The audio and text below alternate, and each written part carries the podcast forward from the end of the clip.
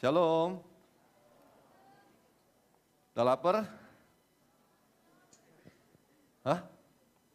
Ada yang nggak menanggapi udah nggak makan kayaknya hidupnya ya. Kami cukup makan firman aja kak. Jojo gitu hidupnya kayaknya. Dia udah nggak makan nasi, makan firman doang. Oke, okay, we pray. Berdoa dulu yuk. Kami bersyukur Tuhan buat hari ini. Seperti lagu yang kami nyanyikan Tuhan. This is all because of your love. Semua ini karena kasih Tuhan. Kalau bukan karena kasih Tuhan kami nggak ada. Bahkan hambamu nggak akan pernah punya kesempatan bicara di depan banyak orang. We are grateful, we are honor, karena kami nggak pernah bisa membayangkan betapa engkau mengasihi kami. Kau rela berkorban buat hidup kami.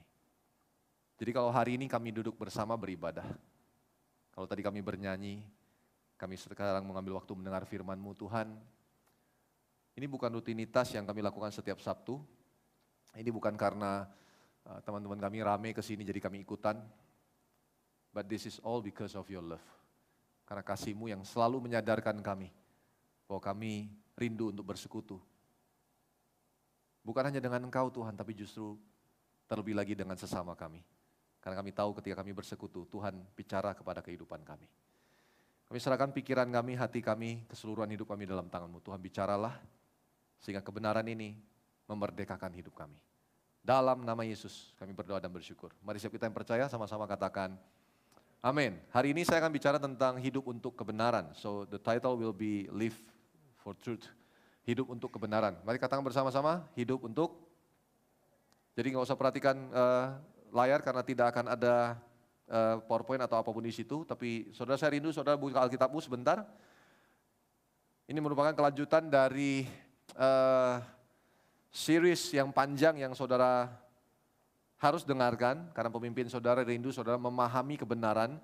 Ya bukan hanya sekedar mendengarkan khotbah setiap hari Sabtu atau setiap hari Minggu tapi pemimpin saudara rindu supaya saudara mengerti kebenaran. Ya itulah kenapa ada sebuah khotbah berseri ya membahas tentang kitab Roma supaya saudara memahami betul kebenaran yang mendasar yang sangat esensi.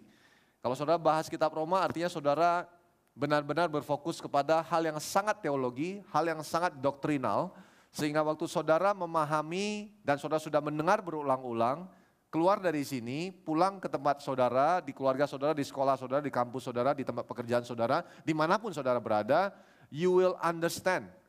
And even more than that, you can explain to others. Jadi saudara bukan hanya mengerti, tentunya pengharapannya saudara bahkan mampu menjelaskan buat orang-orang yang belum percaya.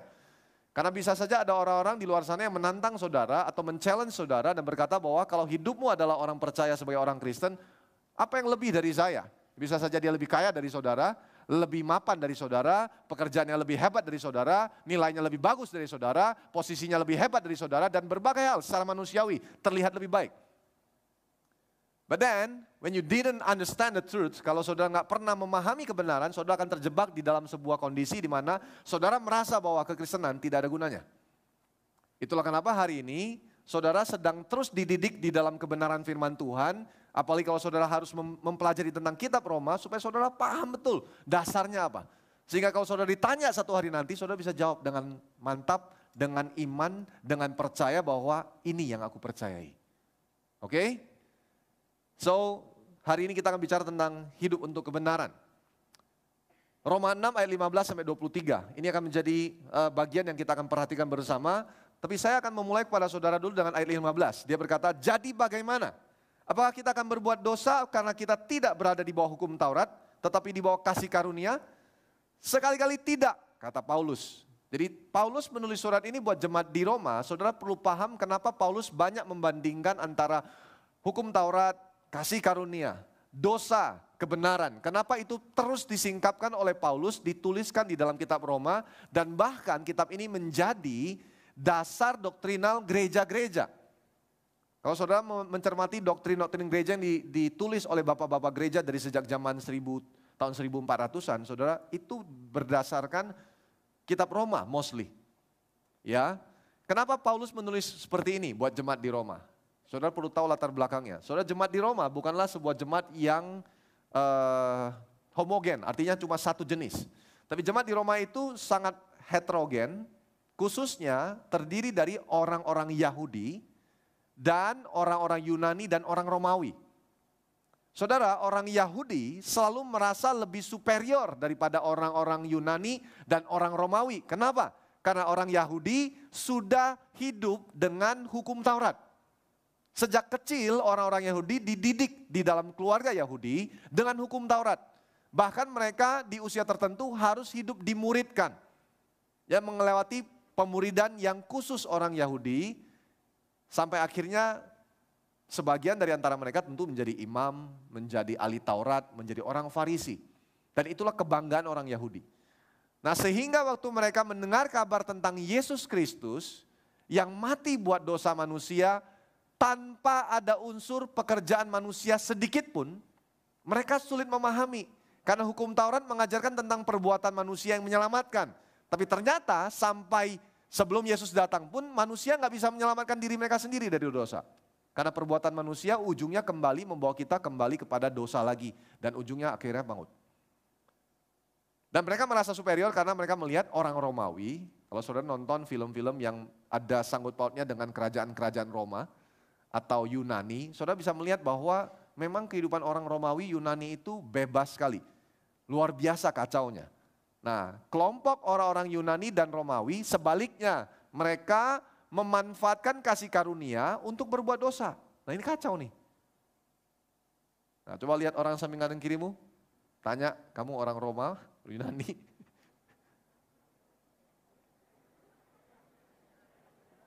Jangan ada yang bilang gini, saya Cina gitu ya. enggak, enggak, saudara Indonesia, amin. Ih, enggak amin loh saudara loh, kebangetan nih. Saudara Indonesia, amin. Ya, saya sering dikirimin emoticon oleh ya anak angkat tercinta ya, ya tempeleng orang Cina kan ada emoticonnya gitu. Saya bilang enggak, saya Indonesia. Bukan Tiko tapi. Nah, just jokes, okay? Don't make it serious. Kenapa saya bilang saudara yang mana? Karena ada orang-orang hidup kekristenan hari ini, hidupnya pakai aturan. Kalau saya taati aturan, saya diberkati. Kalau saya ibadah, saya dapat berkat. Kalau saya sungguh-sungguh baca firman, berdoa, saya sembuh. Padahal bukan itu kuncinya. Atau sebaliknya, ada orang-orang yang percaya Yesus, menyatakan dengan sungguh-sungguh dia percaya Yesus, tapi hidupnya kacau. Nggak apa-apa kok berdosa, udah diselamatkan. Saudara keduanya tidaklah benar di hadapan Tuhan, karena satunya legalisme, satunya antinomianisme disebutnya. Wah ini berat nih. Saudara jangan tanya ah, istilahnya apa nanti jelaskan belakangan aja ya. Saudara tanya sama Kak Ongki aja. Dia paling jago kalau khotbah-khotbah yang susah-susah. Ya saudara ya. Nah ketika Paulus mengatakan kalimat ini kita perlu memahami dengan sederhana. Contohnya kira-kira begini saudara. Kalau saudara diberikan, saudara nggak punya uang untuk beli mobil mewah, mobil bagus. Beli mobil aja nggak punya lah kira-kira uangnya gitu. Terus tiba-tiba ada orang begitu luar biasa baik hatinya. Dia bilang sama saudara, saya belikan kamu sebuah mobil, yang nilainya bukan nilai murah, mobil yang sangat mewah, sangat bagus, saudara nggak mungkin bisa afford untuk bisa dapat mobil itu. Mau kerja sampai puluhan tahun pun nggak mungkin bisa dapat. Misalnya dia belikan saudara mobil Ferrari mungkin, misalnya nilai 7M gitu, dia belikan buat saudara. Terus dia bilang begini, saya belikan mobil ini buat kamu dan saya sudah belikan sekaligus insuransinya seumur hidup. Asuransi seumur hidup. Jadi setiap kali kamu ngalamin kecelakaan atau apa pun itu, Semuanya ditanggung asuransi, akan dikembalikan seutuh mobil itu. seperti sedia kala saya berikan buat kamu. Saya mau tanya sama saudara, kalau saudara berikan mobil Ferrari semahal itu, di saat saudara nggak punya uang sama sekali untuk untuk beli mobil yang seperti itu, walaupun sudah di cover oleh asuransi seumur hidup, saya mau tanya, saudara sengaja nggak keluar dari sini, misalnya saudara bawa, uh keren ya, terus keluar dari sini saudara sengaja, uh ada polisi tidur, gas kenceng biar, keluar, terus kena bemper belakangnya, prak gitu, yeah, asuransi nggak apa-apa gitu kan. Soalnya lihat tukang bakso di sebelah kanan lagi jalan gitu ya, gue serempet dikit nih biar dia tahu mobil Ferrari coy, oh, cek, gores baret, prak, wah asuransi seumur hidup. Saudara lihat bajai, wah ini bajai merah warnanya kan, ini Ferrari juga merah, merahan gua dong. Saudara hajar lagi, prak, saudara kiri kanan depan belakang semuanya baret, saudara seneng. Asuransi seumur hidup gitu. Ada yang gitu? Hanya orang bodoh yang melakukan itu, betul? Nah saudara, iya. Nah itu kadang-kadang hidup kita dalam Kristus. Kadang-kadang kita bodoh. It's okay saying I'm dumb if my dumbness of life give the glory of God. Saudara ngerti maksudnya? Lebih baik saya mengakui saya bodoh, kalau kebodohan saya memang menyatakan kemuliaan Tuhan. Maksudnya apa saudara? Memang kita sering kali jadi manusia yang bodoh. Sudah diberikan yang terbaik gratis. Itulah kenapa Paulus bilang ini. Apakah karena kasih karunia kamu tidak lagi di bawah hukum Taurat terus kamu terus menerus berbuat dosa? Tidak, kata Paulus. Sekali-kali tidak. Nah itulah kenapa hari ini kita mau belajar bersama bagaimana kita hidup untuk kebenaran. Paulus memberikan sebuah gambaran Ya, saudara perlu tahu bahwa penulisan kitab Roma adalah sebuah penulisan yang bersifat dialog imajiner. Ya, ada istilah teologinya. Maksudnya bersifat dialog imajiner apa? Waktu dia menulis, Paulus itu seakan-akan sedang menulis dan kemudian memberi jawaban.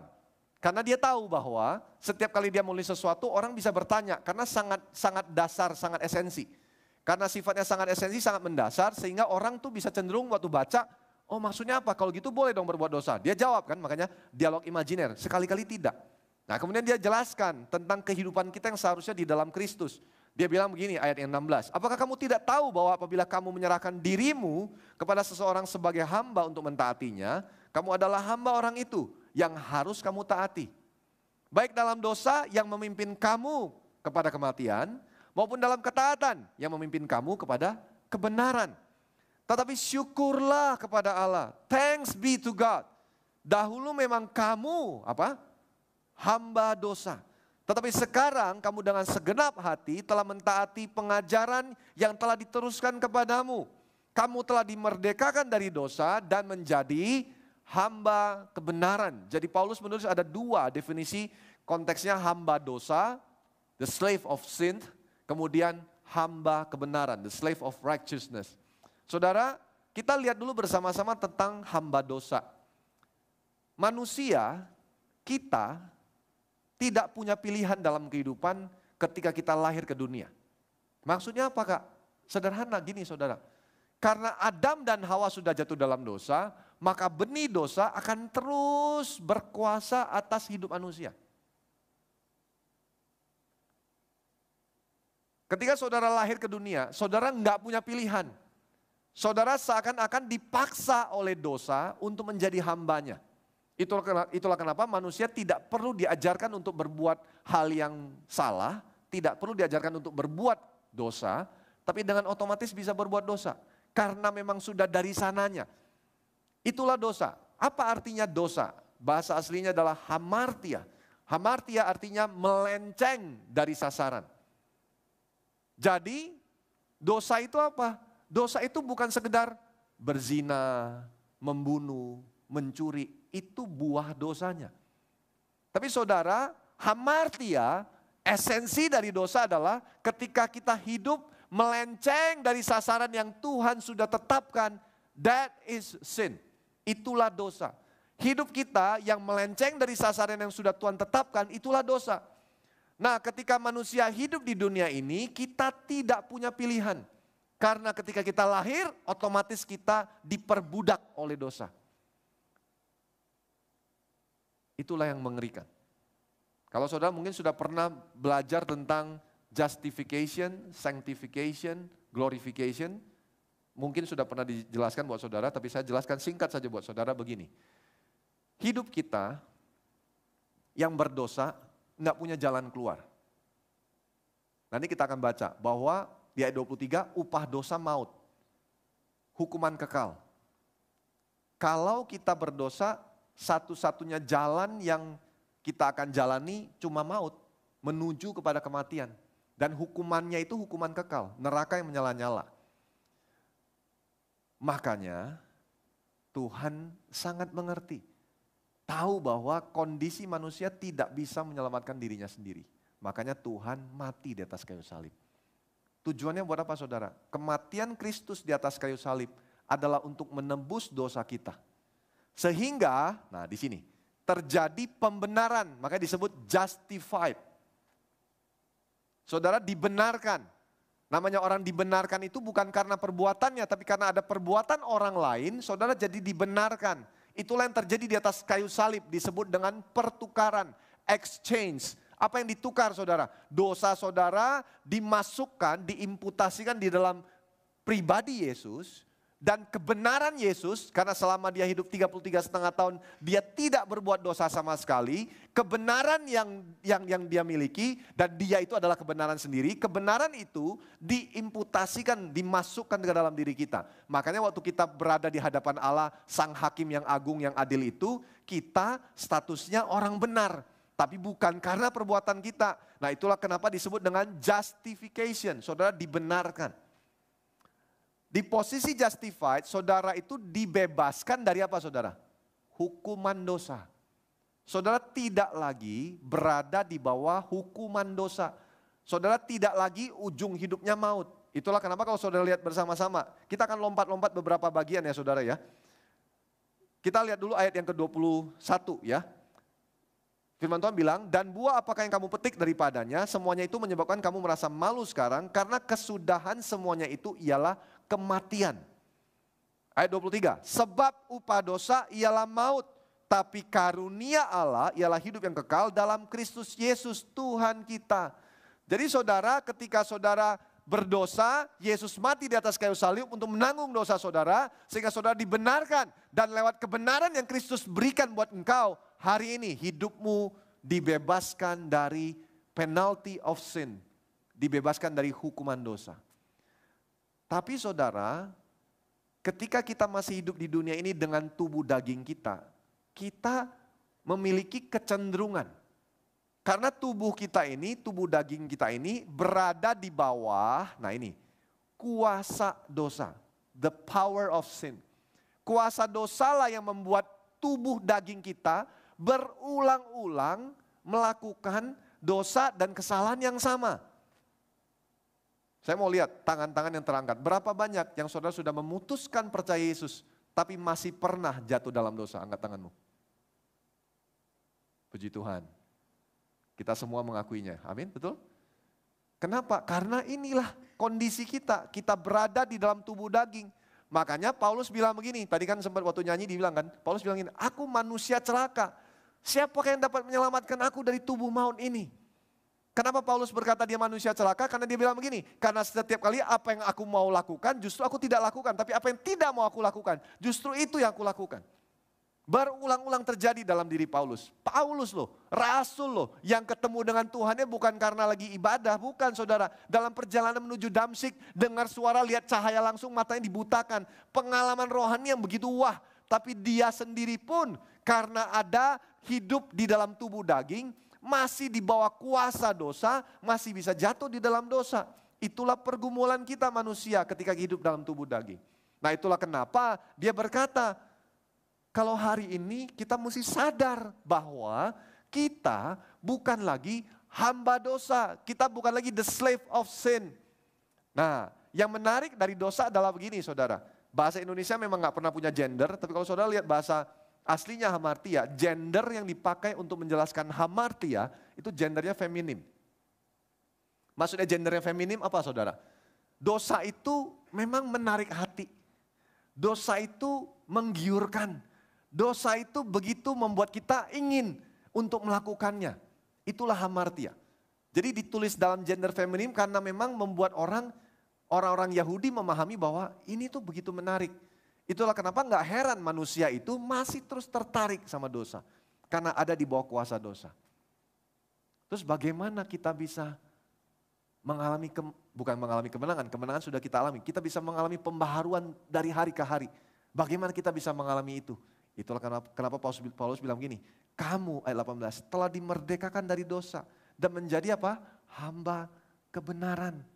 Nah itulah kenapa ayat 19 kemudian dijelaskan begini. Aku mengatakan hal ini secara manusia karena kelemahan kamu.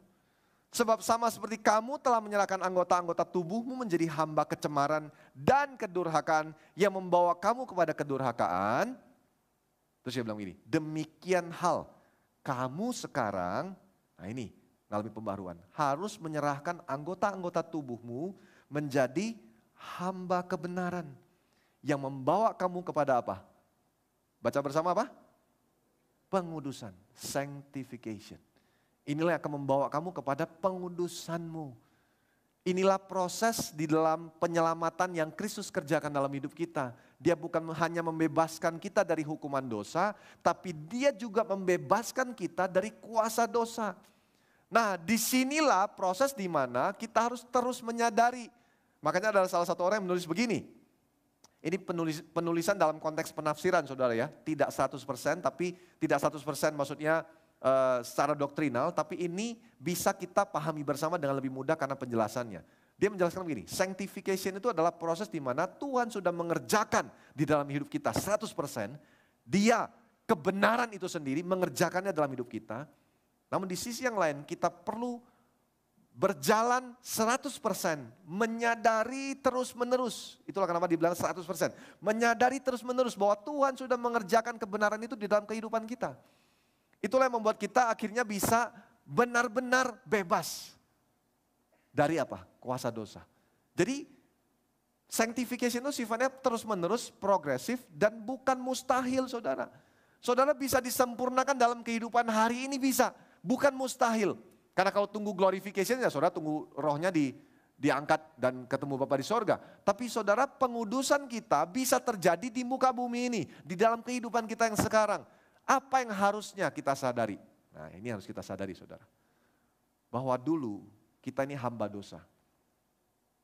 Kita dimanfaatkan kita digunakan, kita dihabiskan dalam kehidupan kita karena dia mencuri semua kemuliaan, dia membinasakan kehidupan kita sehingga yang kita pikir enak ternyata ujungnya membawa kita kepada kebinasaan.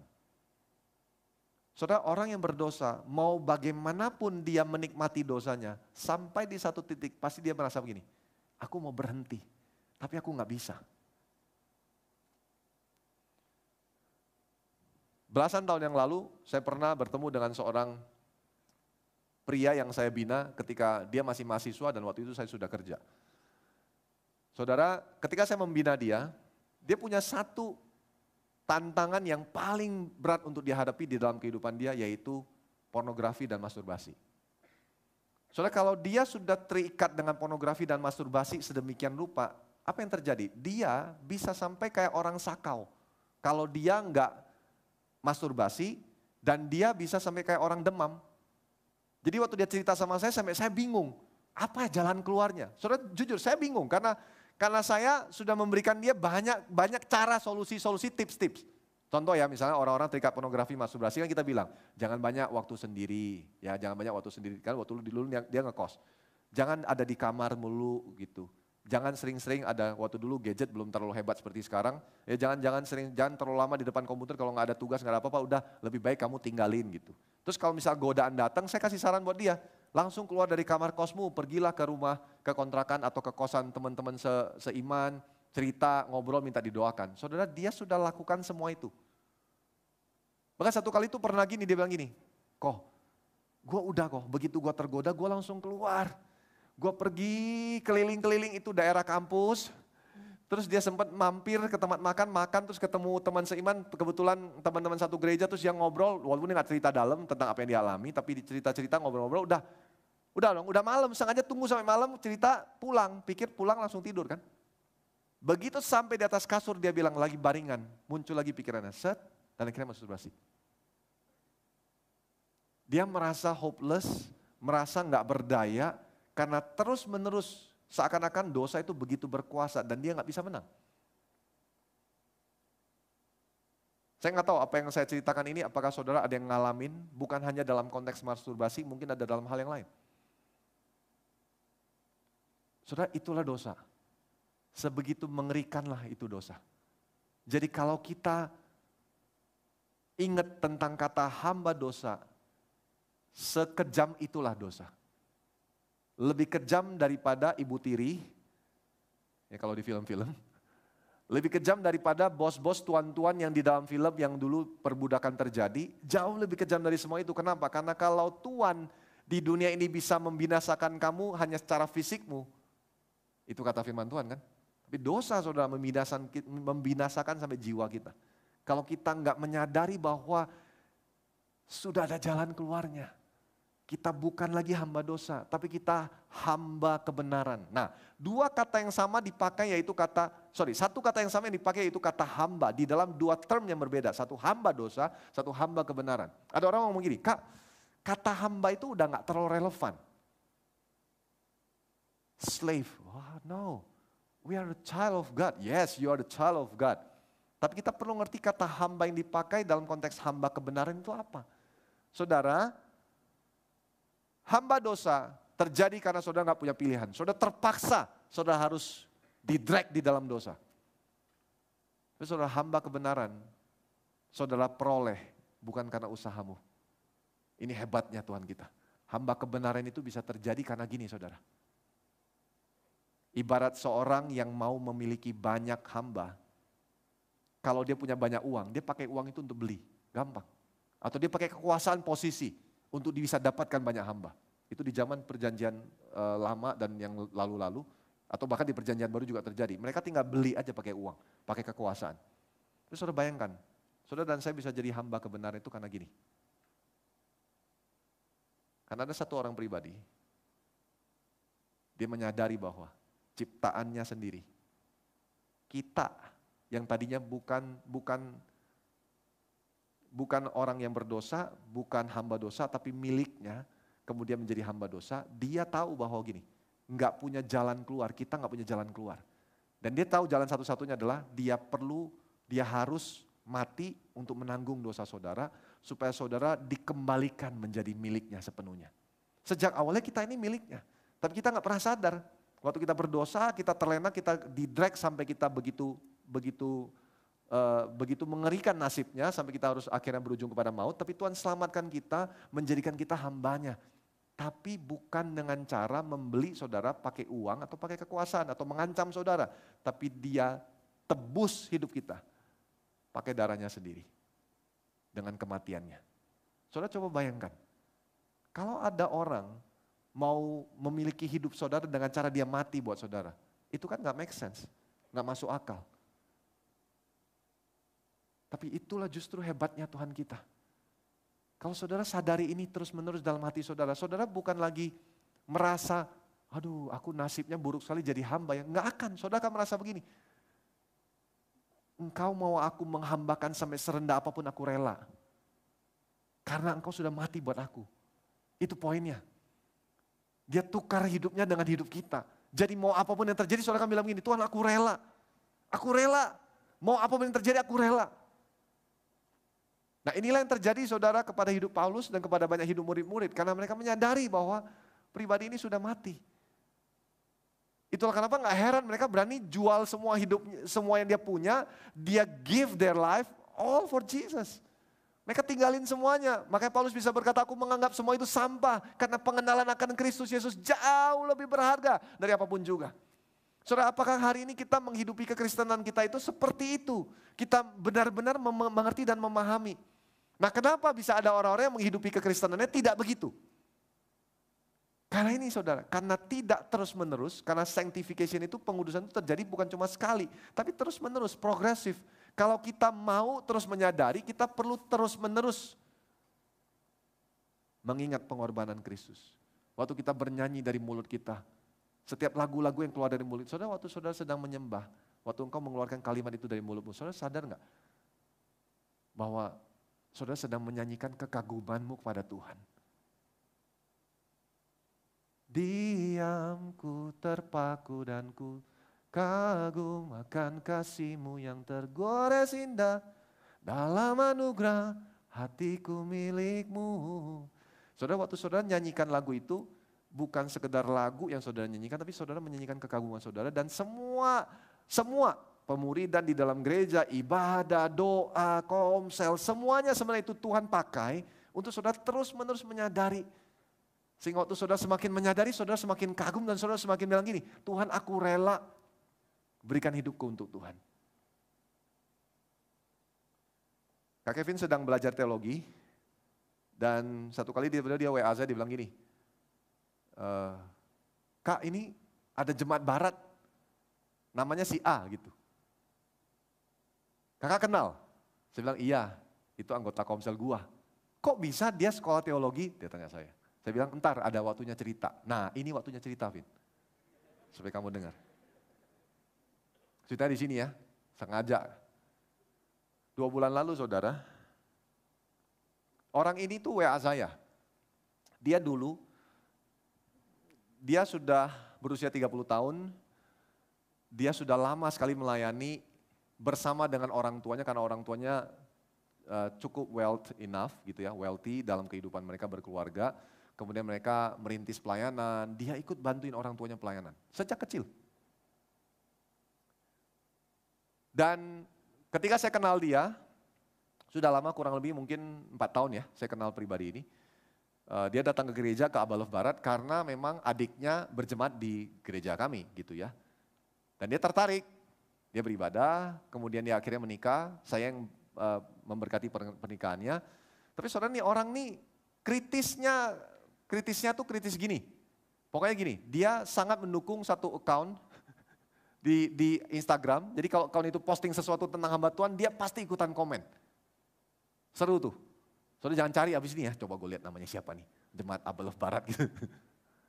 Dia pasti ikutan komen. Dan memang orangnya tuh sangat, apa ya, apatis, skeptis, model orang kayak gitu. Dua bulan lalu dia WA saya, nanyain tentang firman Tuhan. Kok, mau nanya kok, ini penjelasannya gini bukan ya? Ini tentang apa sebenarnya? Kok ini, kok gitu? Saya pikir, wah ini gue mau diuji nih, penatuannya bener nggak ya? Ngerti teologi nggak? Paham nggak gitu ya? Paham doktrin nggak gitu? Ya saya jelaskan yang saya tahu. Yang saya nggak tahu saya bilang, saya belum tahu. Karena saya belum belajar, tapi saya akan belajar saya bilang.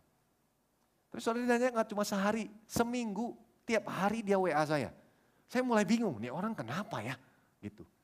Hari Sabtu malam, dia WA saya, dibilang gini, kok besok ibadah jam berapa ya? Nah ketahuan, udah lama gak ibadah nih orang. ibadah online di gereja, tapi dia gak pernah dengar pengumuman dan lain-lain mungkin kan? Gitu. Saya kasih tahu ibadah 8.30, 10.30, jam 1. Oh ya gue mau datang pagi kok, lu ada gak?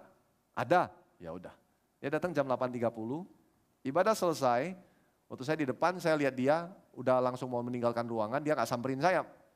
Saya juga bingung kok dia samperin saya kan, dia nanya saya ada apa enggak gitu. Terus saya panggil dia, Pas saya panggil dia, dia lihat saya terus dia maju ke depan. Saudara yang terjadi, waktu saya samperin dia, tiba-tiba dia peluk saya. Ini nggak pernah terjadi, saudara bukan tiba-tiba dia berubah uh, sesuatu, enggak. Dia dia dia tiba-tiba peluk saya, saya bingung kan, kok dia peluk, sampai dia peluk saya terus dia kayak, lah apa karena pandemi lama nggak ketemu tapi nggak nggak gini juga orangnya tipenya sangat logika orangnya kan soalnya dia peluk saya. Nah ternyata istri saya lihat waktu dia peluk saya, istri saya di belakang sini, lihat dia tuh udah matanya udah berkaca-kaca. Nah saya nggak lihat kan, terus selesai dia berdiri di samping saya sini, istrinya di sana, istri saya di sini. Terus saya, terus tiba-tiba dia tiba-tiba dia langsung nanya saya gini, pertanyaan pertama yang keluar dari mulutnya, kenapa baru sekarang kok? Saya bingung, saya sempat diam sebentar, oh saya paham yang dia maksud. Saudara tahu nggak maksud pertanyaan dia? Dia bilang gini, kenapa baru sekarang? Saya langsung bilang gini, gini ada waktunya Tuhan buat tiap-tiap orang. Saya bilang, inilah momen di mana kamu benar-benar ketemu Tuhan dalam hidup kamu. Saudara, saudara maksud pertanyaan gini, kenapa baru sekarang Tuhan reveal semuanya dan aku baru paham? Terus tiba-tiba dia nangis di depan saya, di depan kita semua. Dia nangis, terus dia bilang gini, sekarang kok gua dengan sangat rela meninggalkan dosa. Tiap kali godaan muncul, gua ngerasa gini, gua nggak rela mau berdosa. Gue gak rela hianatin Tuhan gue, gue gak rela mau lakukan itu semua karena Tuhan begitu berharga. Sampai saudara satu malam setelah kejadian hari itu dia tulis lagu, dia memang pemain musik, dia tulis lagu dan saya belum pernah menemukan kata puitis seperti itu dari seseorang, tapi dia tulis.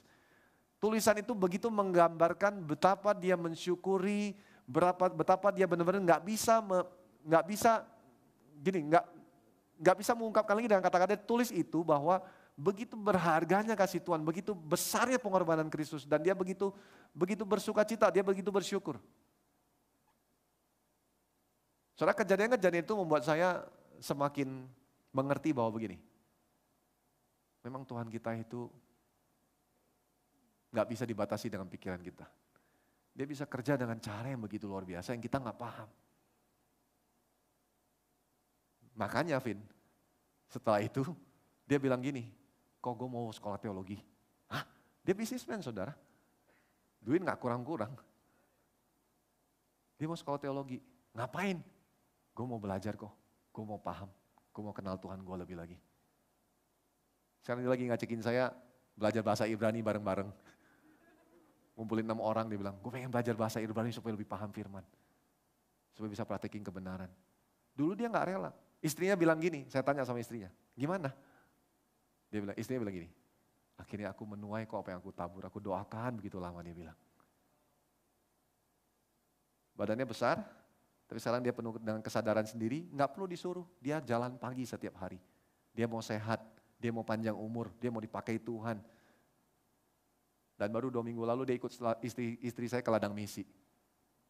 Dan begitu dia ketemu istri saya di ladang misi, dia tahu apa yang dia mau kerjakan, dia bilang gini, Ci nanti ya aku mau balik lagi. gitu. Istri saya tuh balik ke ladang misi setiap 3 sampai 4 bulan.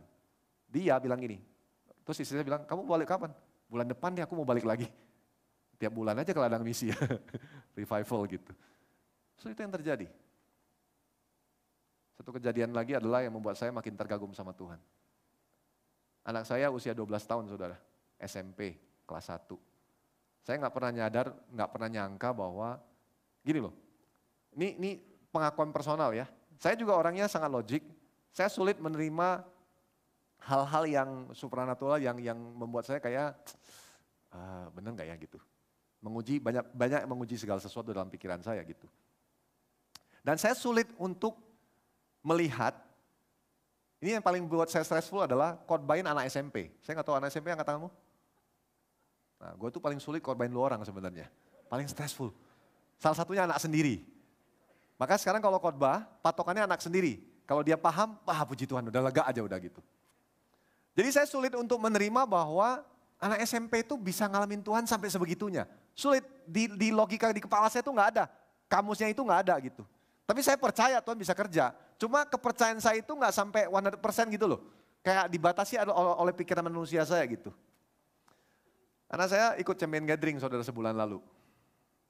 Bapaknya juga polos-polos aja nggak nggak inget nanti champion gathering bakal ada tantangan baptisan apa segala macam. Dia ikut champion gathering gitu kan. Tentunya berharap sebagai bapak dia ngalamin Tuhan dan lain-lain. Tapi saya nggak khawatir karena karena karena saya mengerti apa yang saya saya dan istri saya tabur selama ini pasti akan berbuah hasil. Dia ikut champion gathering gitu ya.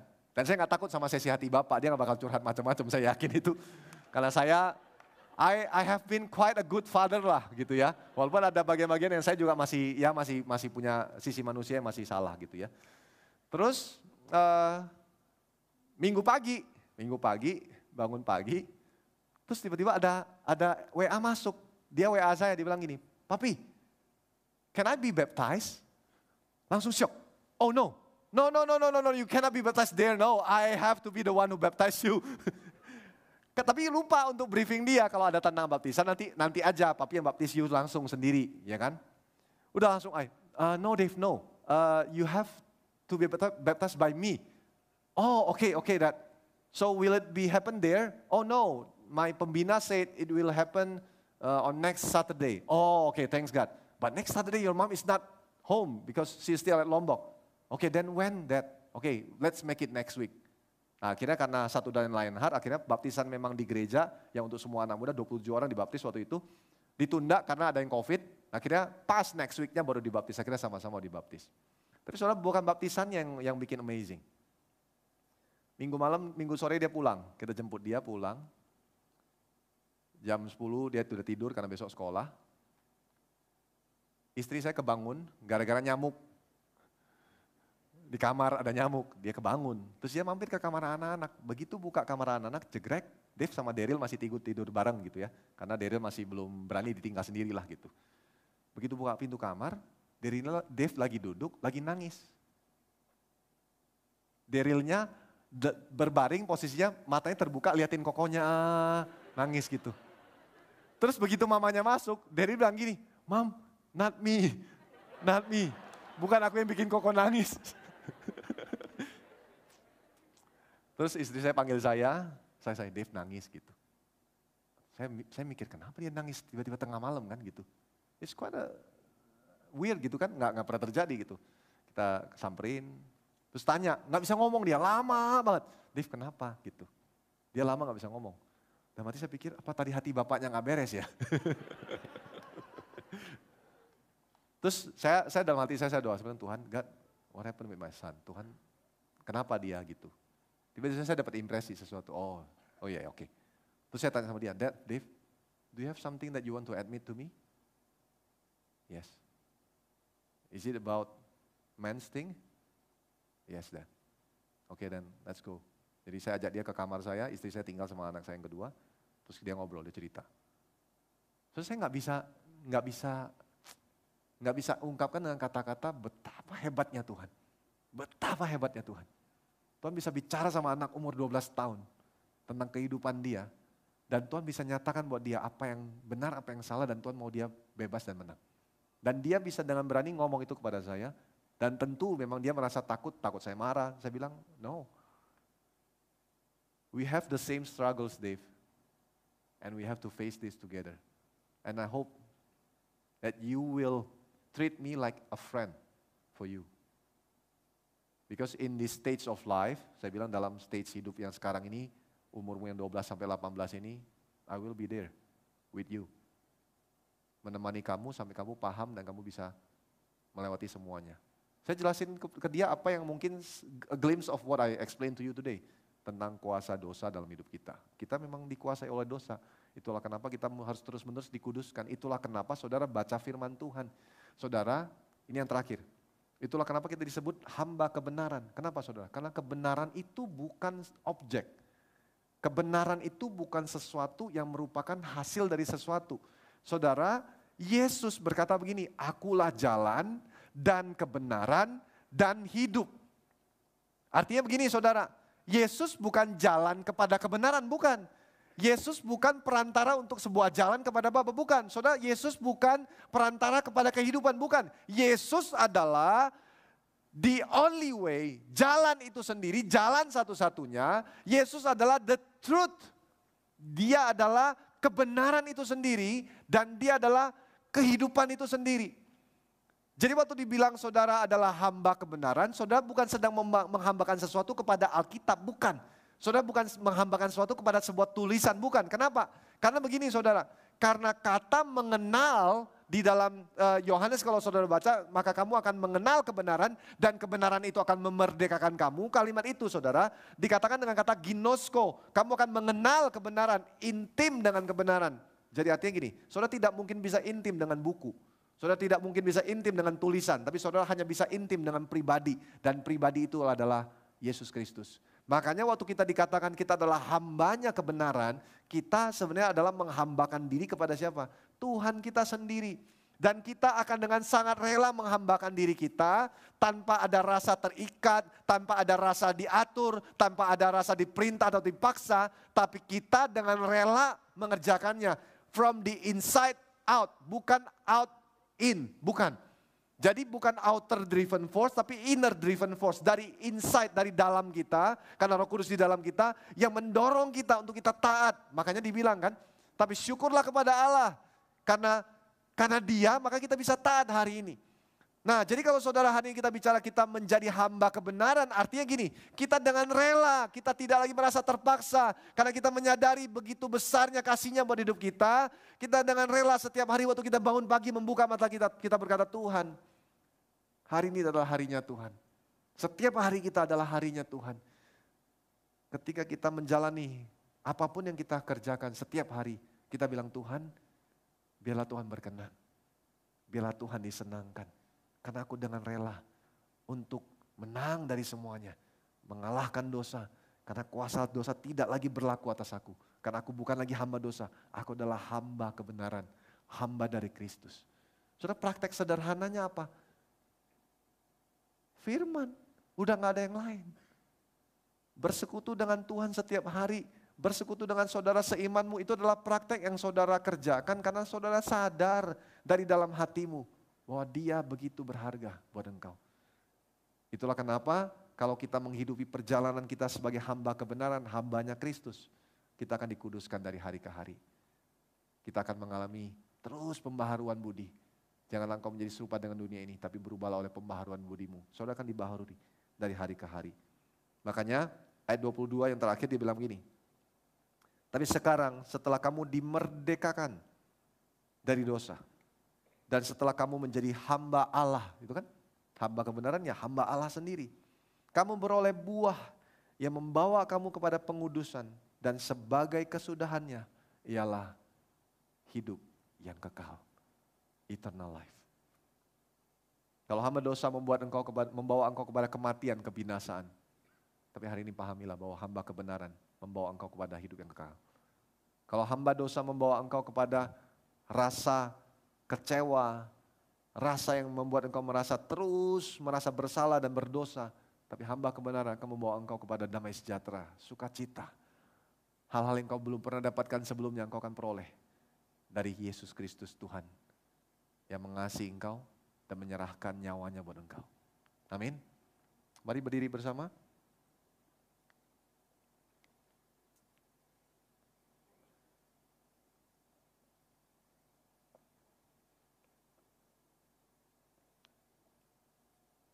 Mari kita berdoa dengan kesadaran bahwa Tuhan begitu berkuasa, begitu berdaulat, begitu luar biasa.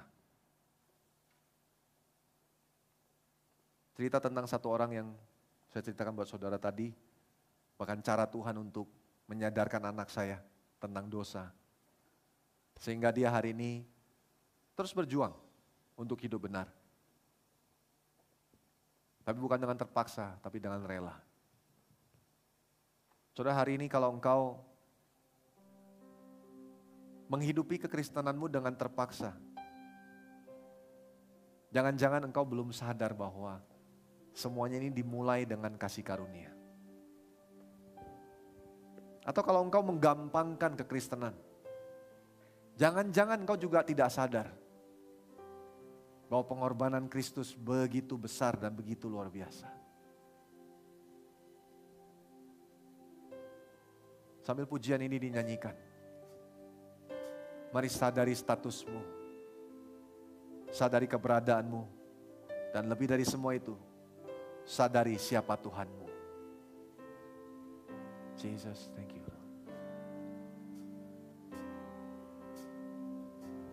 You unravel me with a melody.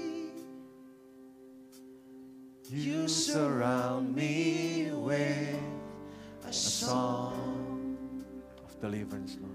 of deliverance from my enemies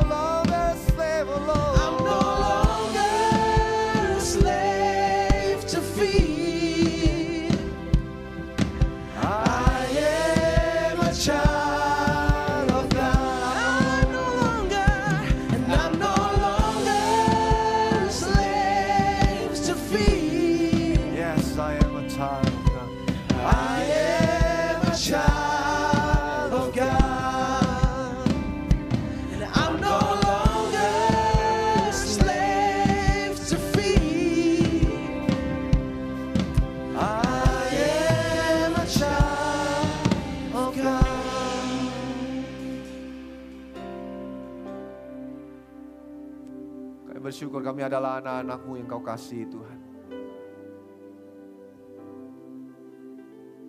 Kami bersyukur untuk pengorbananmu. Hari ini Tuhan aku berdoa buat semua pribadi yang hadir di tempat ini. Kau tidak pernah kebetulan mempertemukan kami Tuhan. Kau tidak pernah salah di dalam rencanamu karena engkau sempurna. Dan kami percaya Tuhan, Kau juga tidak pernah salah menempatkan kami di sini. Ada maksud Tuhan yang besar, ada rencana Allah yang mungkin kami belum bisa mengerti hari ini. Tapi Tuhan, biarlah hari ini kami mau berkata,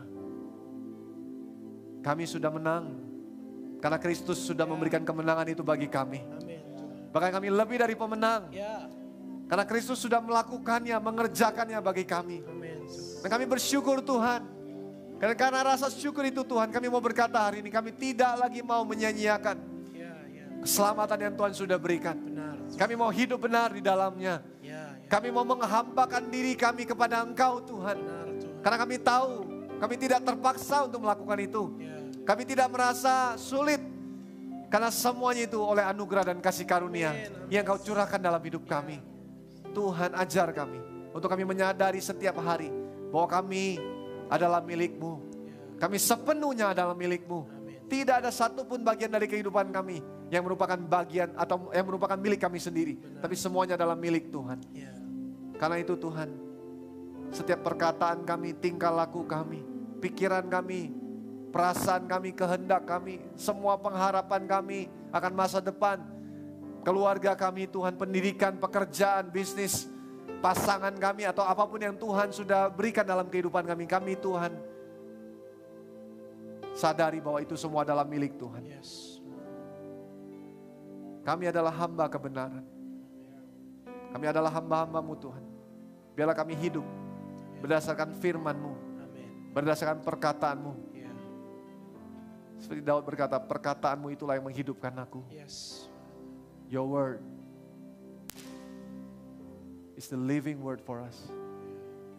Perkataan yang menghidupkan itu, biarlah itu hidup dalam kami. Saudara kalau engkau hadir hari ini tempat ini, engkau selama ini menyadari bahwa engkau hidup dalam kekristenan karena aturan. Mari ambil keputusan hari ini dan bertobat. Karena engkau tidak lagi hidup di bawah hukum Taurat, tapi engkau hidup di bawah kasih karunia Allah.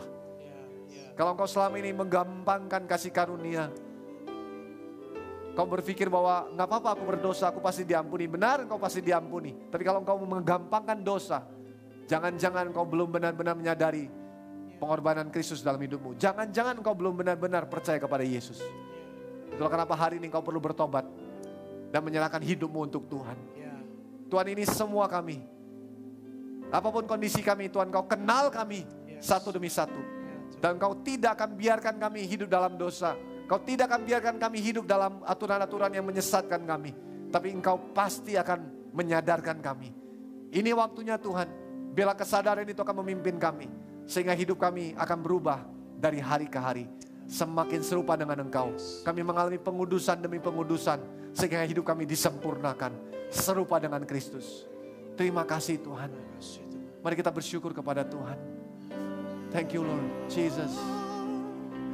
I'm no longer a slave to fear. Oh, I am the child of God. I am a child of God.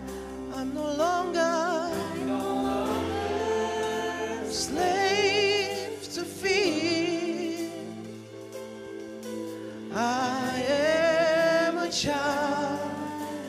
Nyanyikan dengan imanmu, katakan I'm no longer slave to fear.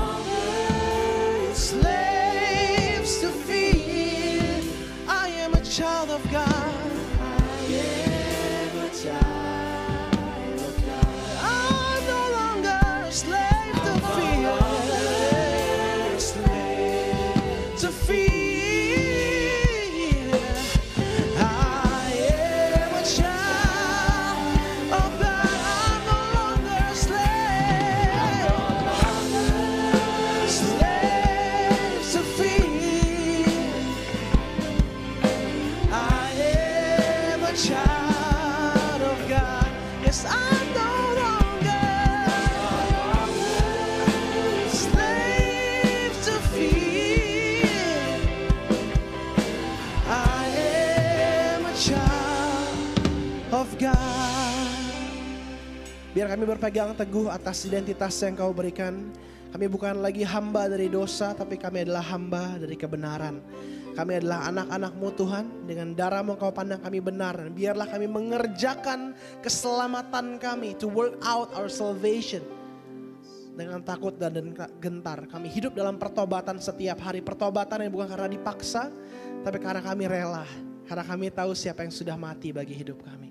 Terima kasih Bapak yang baik ini hidup kami dalam nama Yesus. Terima kasih Tuhan katakan. Amin. Silakan duduk teman-teman.